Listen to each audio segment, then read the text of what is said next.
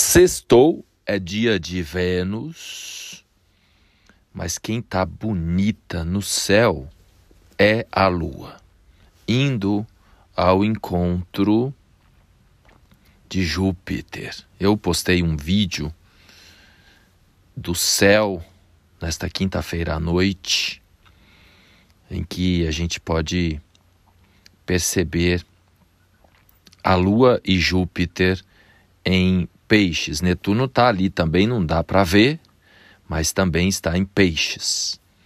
O encontro exato vai acontecer nesta sexta-feira, às 19 horas e 5 minutos. Antes, a Lua vai se encontrar com Netuno, vai fazer quadratura com Marte, vai é, criar ali um sextil a Plutão e logo depois de se encontrar com Júpiter às 20 horas e 7 minutos, a Lua irá ingressar em Áries. Então, uma sexta-feira para a gente pedir. Não sei se a gente deveria pedir nada, a gente deveria só agradecer, porque quando a gente agradece, a graça desce. Mas todos nós temos anseios lá no fundo da alma e desejos e vontades e sonhos. E se tem um momento em que a gente poderia ou deveria fazer isso, é no momento em que a Lua e Júpiter se encontram no céu, quando Vênus e Lua se encontram no céu, quando Vênus e Júpiter se encontram no céu. São momentos incríveis para a gente pedir elevação de consciência, paz, que é o que nós estamos precisando nesse momento, principalmente interna. Porque, como eu disse nos últimos dias, na conexão com o outro, né, tá mais favorável cada um ficar no seu quadrado por hora, tá? Então, se de repente, né, você tenta, tenta alguma reconciliação, qualquer que seja, e percebe que não acontece, né? tenha compaixão com você e com o outro e compreenda que as feridas demandam um tempo para serem cicatrizadas, tá? Outro assunto importante para que eu já quero começar a falar é o eclipse que vai acontecer no dia 8 né, de novembro, logo cedo. Eu fiz um vídeo com mais detalhes visualmente falando, usando a mandala astrológica, demonstrando ali o setor em que o eclipse acontece.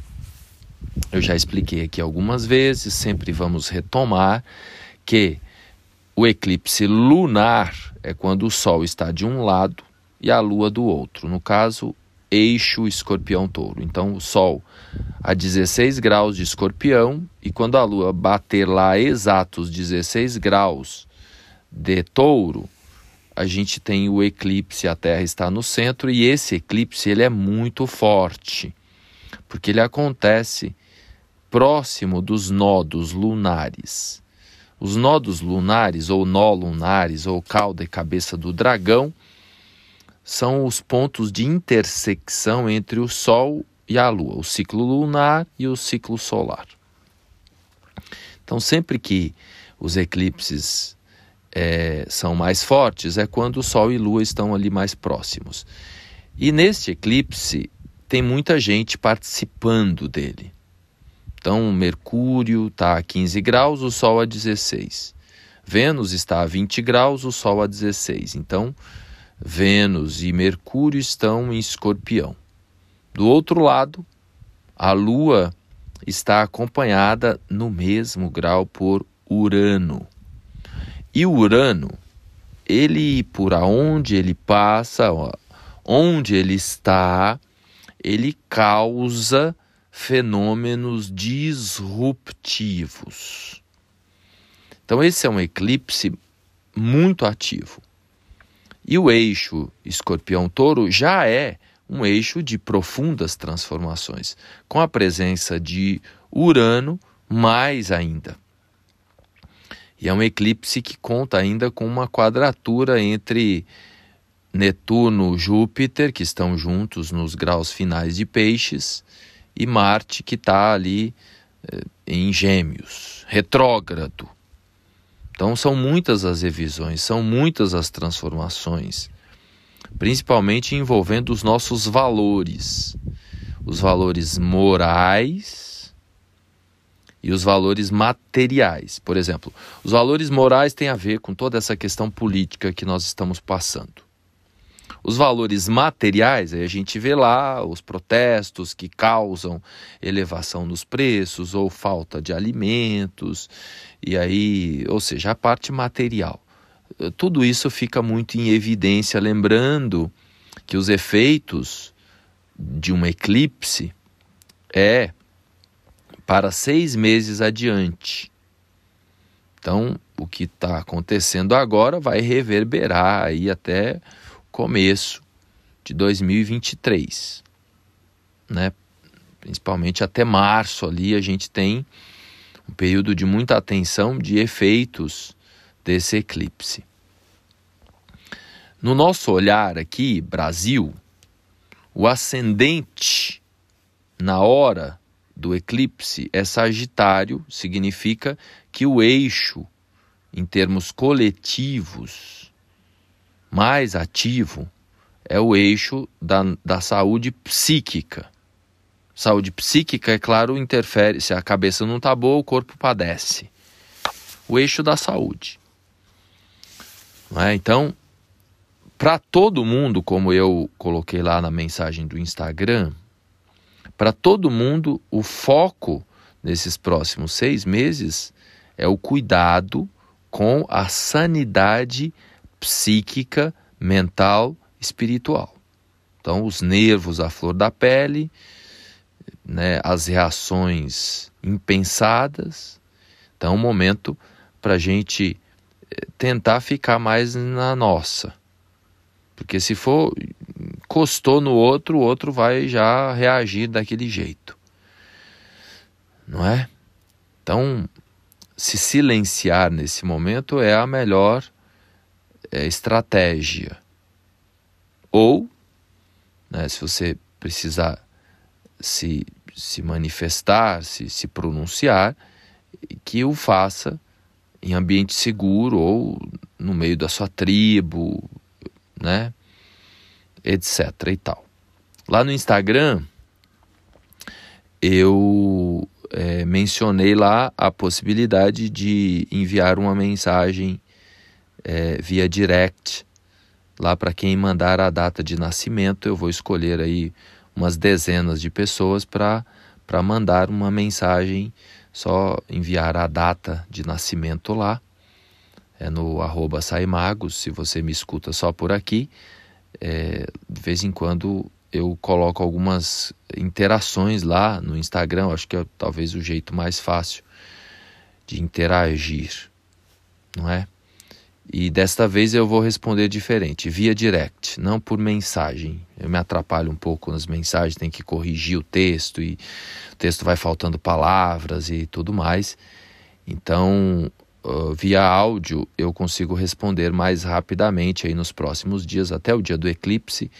Pretendo é, responder aí pelo menos umas 30 mensagens via direct para o pessoal que mandar a data de nascimento lá para mim tá bom? Então, no geral, é, é isso. E aí, é, você também pode, se você tem o seu mapa, se você conhece o seu mapa astrológico, você pode dar uma olhada se você tem planetas de 11 a 21 graus de dos seguintes signos. Todos nós temos todos os signos do zodíaco. Todos nós, vou repetir, temos todos os signos do zodíaco. Os planetas se concentram mais ali num lugar ou no outro. Então, quem tem mais planetas do grau 11 até o grau 21 de Escorpião, Touro, Leão, e Aquário, isso forma-se uma cruz lá né, no mapa astrológico. É o eixo fixo. São três cruzes né, que se formam é, para atenção estudantes de astrologia. Então, existem os signos cardiais ou cardinais que começam as estações, depois há o meio da estação e depois que são os signos fixos e depois o final da estação, que são os signos aqui nós chamamos de mutáveis. Então, o eclipse ele está ativando transformações, mudanças no eixo fixo que é o eixo mais difícil de querer mudar, porque é aquele que quer a permanência do status quo. Ou seja, touro, que é o mais fixo de todos, escorpião, e perpendicular, ou seja, formando um ângulo de 90 graus, para quem faltou a aula de matemática, leão e aquário. Beleza? Então, se você tem, vou repetir, planetas nesses quatro signos, do grau 11 até o grau 21, ou seja, 5 graus antes, 5 graus depois, aproximadamente, o eclipse acaba gerando mais transformações e necessidade de mudanças algumas até disruptivas por conta da presença de Urano, não é? Aí na sua vida. Beleza? Espero que eu tenha conseguido transmitir a minha mensagem de hoje um pouco mais longa, pois quero quis fazer isso um, um pouco antecipadamente para todo mundo se preparar para grandes mudanças e renovações aí nos próximos tempos. Agradeço pela audiência. Obrigado pela paciência. E se você gostou, compartilha e se você quiser uma orientação personalizada, é só agendar um horário.